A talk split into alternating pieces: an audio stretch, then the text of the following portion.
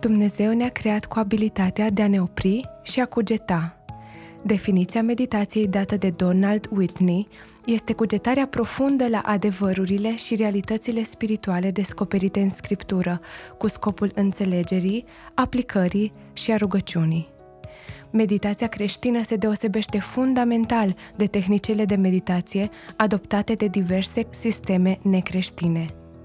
Ea nu implică golirea minții, ci umplerea ei cu substanță teologică și pătrunderea în profunzimea mesajului citit, până când simți câtva din magnitudinea acestuia în inima ta. Conform Coloseni 3 cu 16, un credincios care meditează este un credincios în care cuvântul lui Hristos locuiește din belșug. Modul creștin de a medita e ghidat de Evanghelie, modelat de scriptură, bazat pe lucrarea Duhului Sfânt și exercitat prin credință. Meditația creștină nu vizează postura corpului, ci starea sufletului. Ea începe cu ochii în scriptură, cu urechile sensibile la vocea lui Dumnezeu și cu o minte ocupată cu pasajele biblice memorate. Pentru generația noastră, meditația e mult mai străină decât era față de înaintașii credinței. În Geneza îl putem vedea pe Isaac, care iese în câmp să mediteze.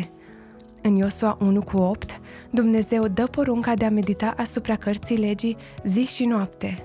Doar așa putea Iosua să fie tare și curajos, conform directivelor repetate ale lui Dumnezeu.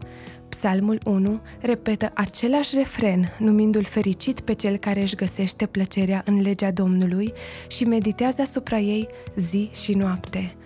Meditația este unul din leitmotivele celui mai lung psalm, 119. Dacă poruncile vechiului legământ erau atât de prețioase pentru psalmist, cu atât mai mult Evanghelia noului legământ ar trebui să ne captiveze gândurile.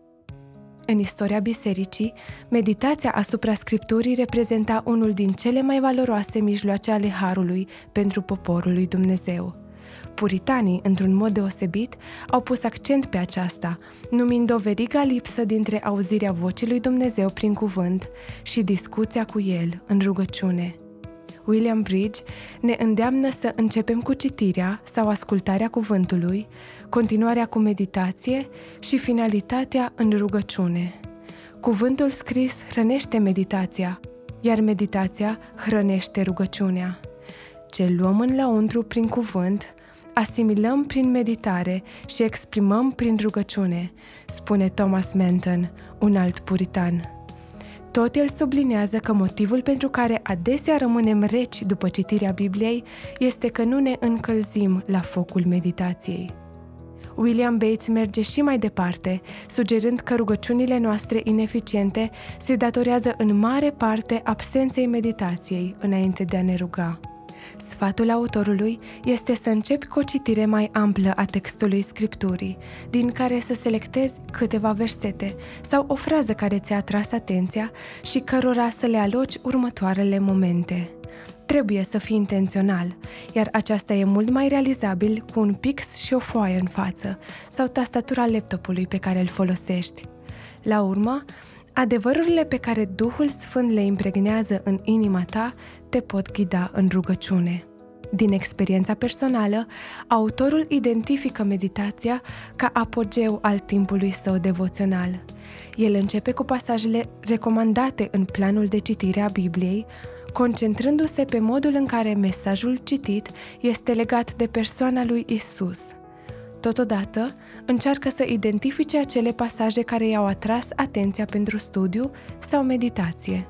Dacă un astfel de pasaj îl inspiră, autorul își concentrează gândurile, meditând asupra sa și terminând în rugăciune, fără a simți nevoia de a termina restul capitolelor rămase pentru citit.